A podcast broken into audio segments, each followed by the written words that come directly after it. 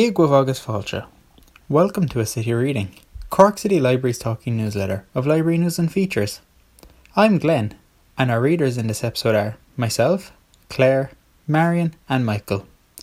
This month we bring you Remembering Derek Mahon by Dr. Sorcha Fogarty, a step by step guide to researching your family tree by Johnathon Fehily, part one of a four part series, a review of Hilary Mantel's The Mirror and the Light by Kate O'Callaghan, and The History of Cork's Berwick Fountain by Michael Lenihan.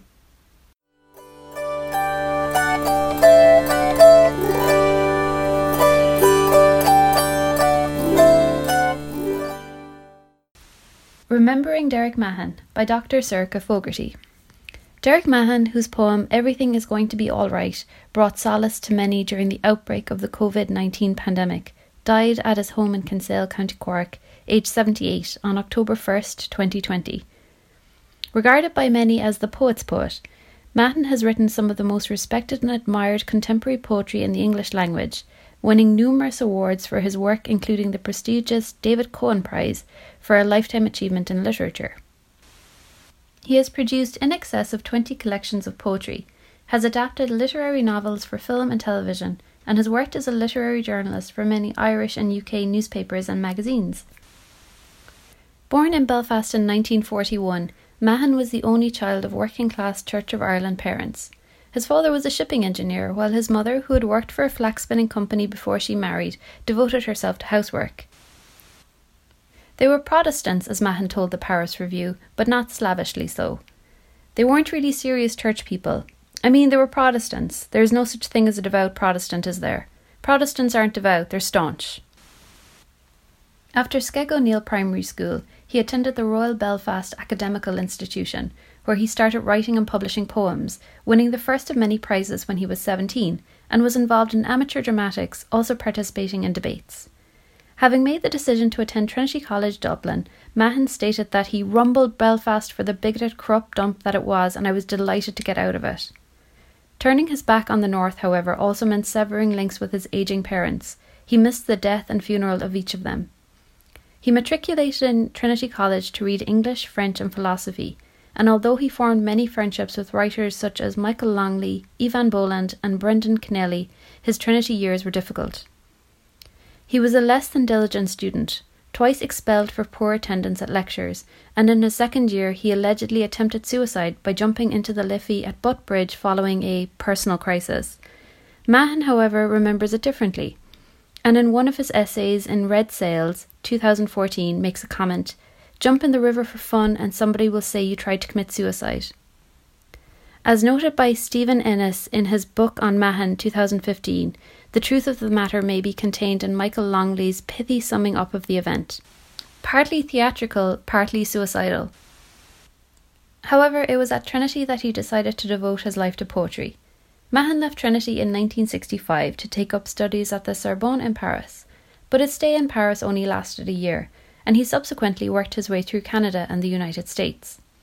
In 1965, he won an Eric Gregory Award, and three years later published his first full collection, Night Crossing.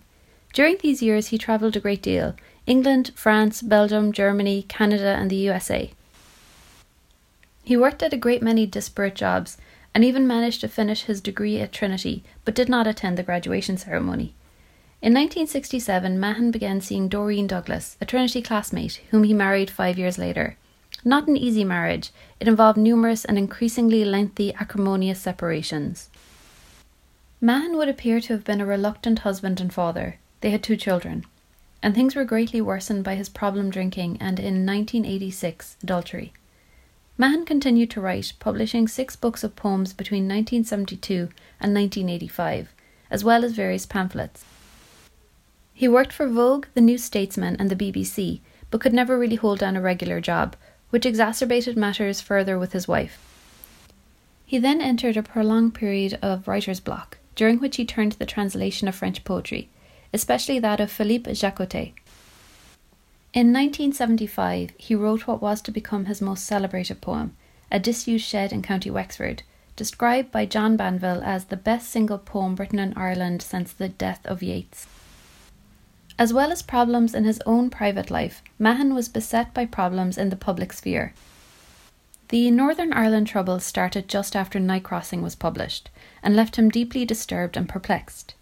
In 1977, he was appointed writer in residence at the new University of Ulster.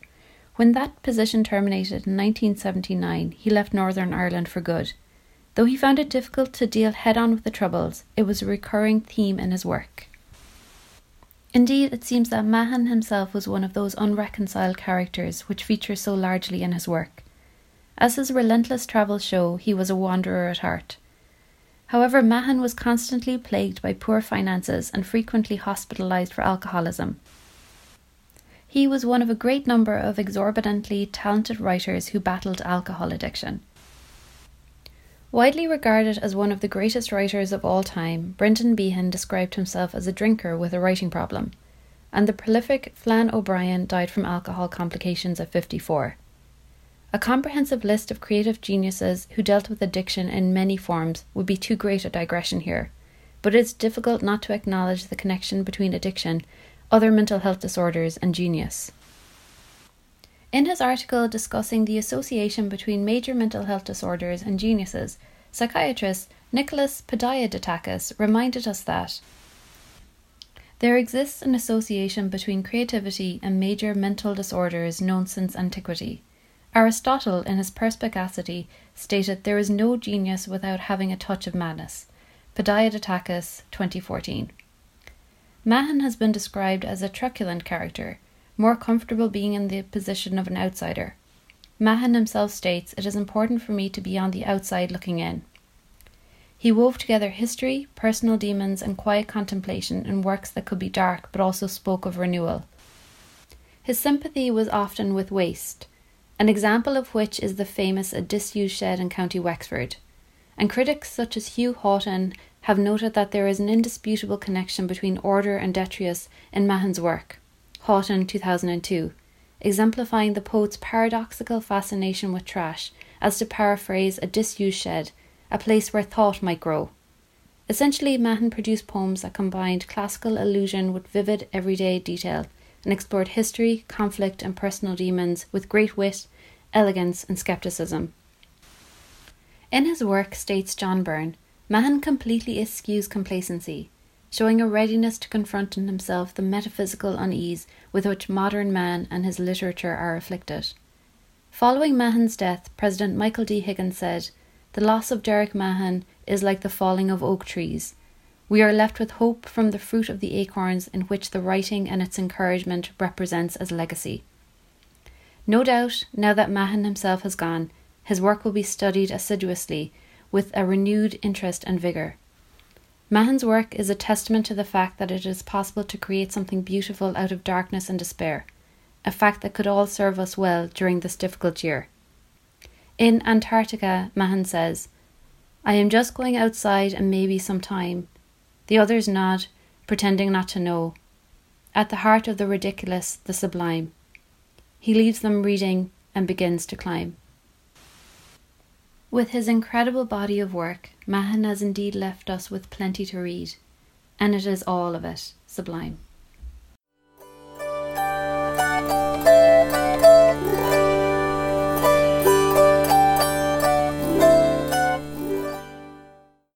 A step by step guide to researching your family tree by Senior Library Assistant Johnathon Fehily. Part 1 of a four part series. Genealogy is the study of family history and origins. The word genealogy comes from two Greek words, one meaning race or family, and one meaning theory or science. Genealogy as a study and pastime has grown exponentially in recent years, with the natural yearning to understand one's roots. Irish genealogy has been no exception, and its growth can be naturally attributed to the wide and varied diaspora which makes up Irishness and the Irish race. Yeats stated that we can only begin to live when we conceive life as a tragedy. In the spirit of this quote, genealogy as a study is more often than not conducted long after the main actors involved have passed on. Genealogy is often an oral tradition passed down word of mouth through generations and form a core identity of an individual. Immigrants pass down nuggets of information of their past life, such as family, history, place, and occupations, to name but a few. It is through a combination of spoken word and official documentation that we may explore our past. Cork City Libraries has placed a great emphasis on the promotion and distribution of various sources and materials to aid in the location of family history. One of the major responsibilities of our local studies department is genealogy, with a great diversity of sources available on our website www.corkpastandpresent.ie. Cork, as the major Irish trading port on the Atlantic, has seen untold numbers of Irish people leave this island for a mixture of reasons in search of a better life, escape from religious persecution, and in search of freedom and adventure, to name just a few. Cork, and in particular Cobh, were often the final points of contact of many people with the land of their birth. Cork's importance as a port trading city led to a diverse population with segments of society including Norse to Gaelic, British, Huguenot, and Jewish, to name but a few. The following guide will attempt to help those interested to locate their own family background through a rich selection of sources. Step 1. Your first step in tracing your family history should be to ask members of your family and friends to tell you what they know, or what they think they know, about the family. Try to get approximate dates of births, marriages, and deaths, as these would be very important for your future research. Find out what they know about more distant relatives.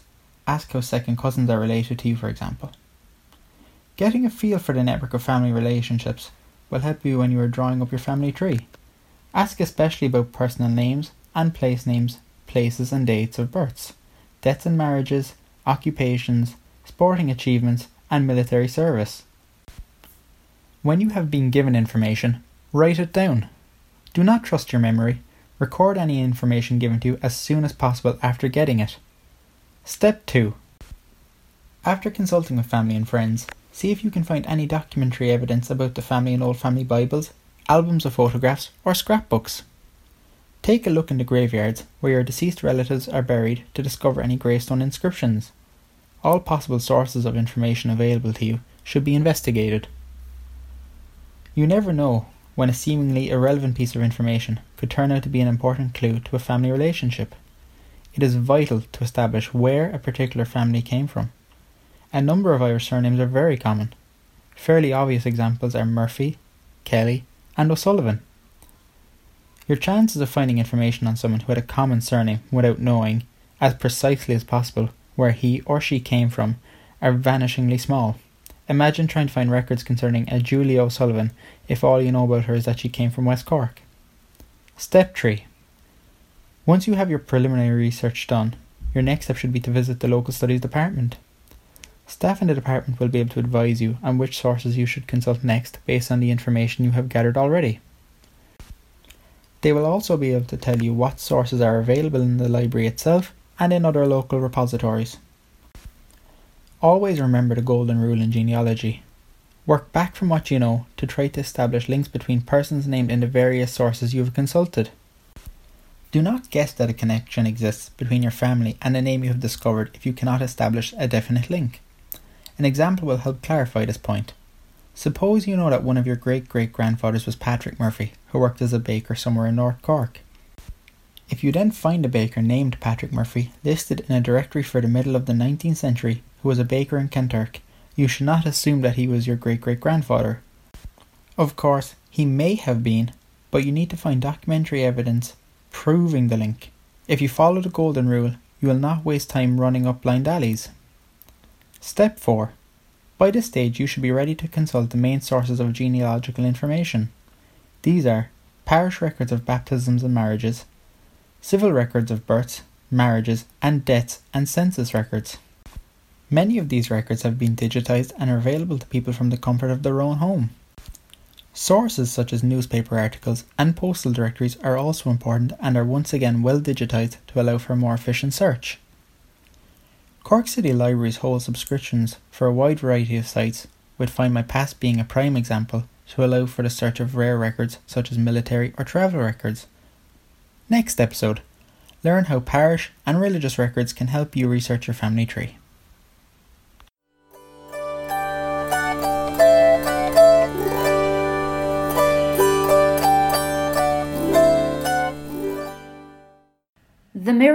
And the Light by Hilary Mantel. A book review by Kate O'Callaghan. The Mirror and the Light is the third volume in Hilary Mantel's trilogy on the life of Thomas Cromwell, Chief Minister of King Henry VIII. This substantial book begins and ends with an execution.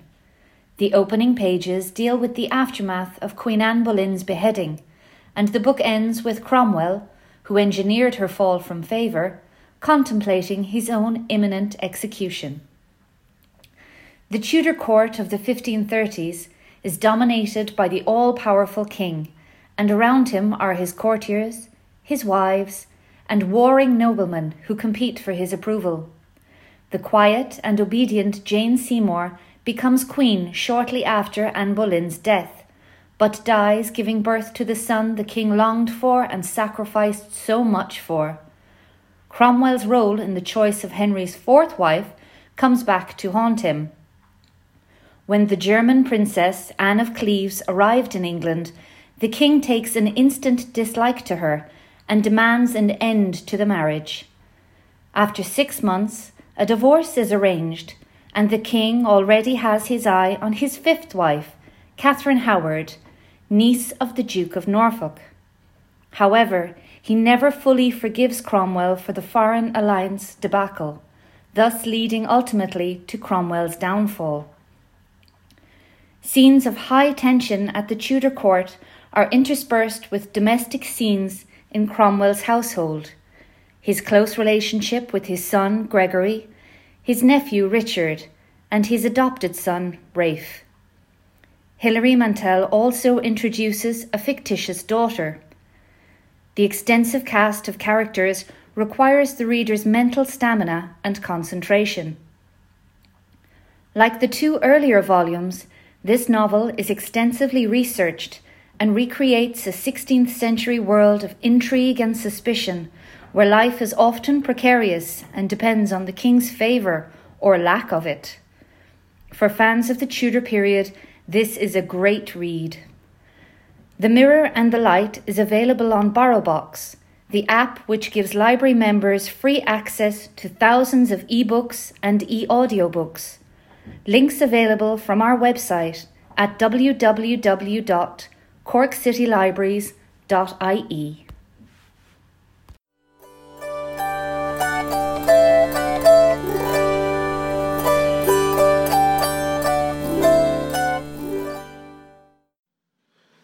The Berwick Fountain is located near the Grand Parade Library, and people pass it every day, but very few people realise its full history. Judge Walter Berwick would have passed quietly into the mists of time, but for his lasting legacy of providing one of the few public fountains in Cork City during his lifetime.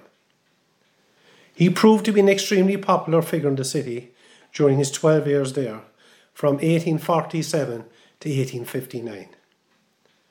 During his tenure, he became one of the first judges to advocate the model of suspended sentencing. Following his departure as chairman of the Quarter Sessions, he decided to donate a public fountain to the citizens of Cork.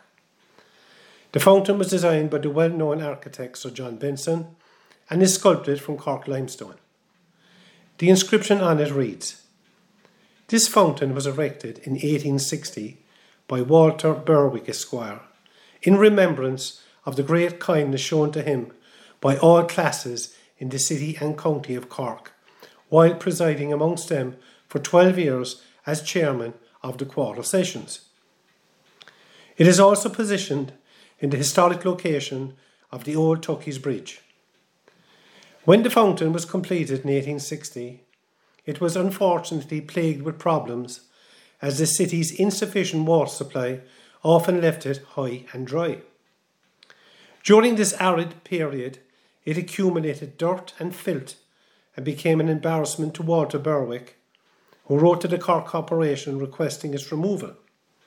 Fortunately, remedial work was undertaken, which ensured its restoration. This included a new piped water supply.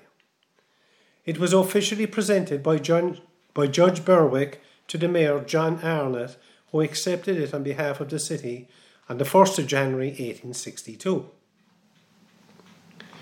The Electric Tramway and Electric Lighting Company erected its trampoles in 1898 to provide electricity from its generating station on Albert Road. The trampole, located at the Berwick Fountain, had the longest span of cable bracket arm in the city. A ladder was constantly placed on the pole to ensure rapid maintenance of the electricity supply if needed. Over the years, many refurbishments were carried out. However, notably, it was disassembled during the refurbishment of the Grand Parade in 2006. The restored fountain was reconstructed and positioned almost on its original position in June 2007. A new LED lighting system was installed by Cork City Council in 2018, which enabled the fountain to be seen prominently at night. Until recently, it was a popular location where noisy celebrations took place in the early hours of the morning following the closure of pubs and nightclubs. But we ask, what became of the illustrious Judge Walter Berwick? Unfortunately, he and his sister Elizabeth came to a very sad end when the train in which they were travelling was involved in a catastrophic collision. In August 1868, they were returning from a holiday in Switzerland when they and another distant relative Louisa Symes boarded the Irish mail train bound for Holyhead. At Abergele, North Wales, the locomotive collided with several runaway carriages from a goods train. Some of these contained paraffin, which resulted in an inferno killing 33 passengers, including Walter, Elizabeth, and Louisa.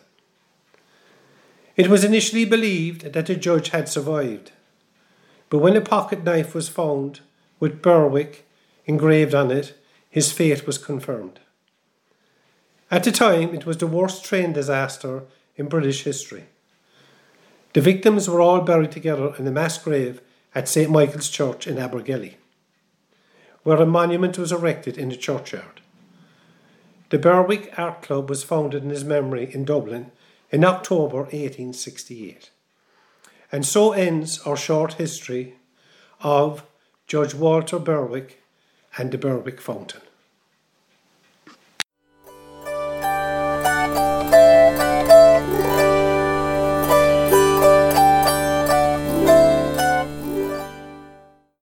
That's all for now. For information, opening hours, or contact details about Cork City Libraries, visit our website at www.corkcitylibraries.ie or follow us on social media channels. Music is by Chris Toomey from his album Midnight on the Water. Thanks for listening. Slán!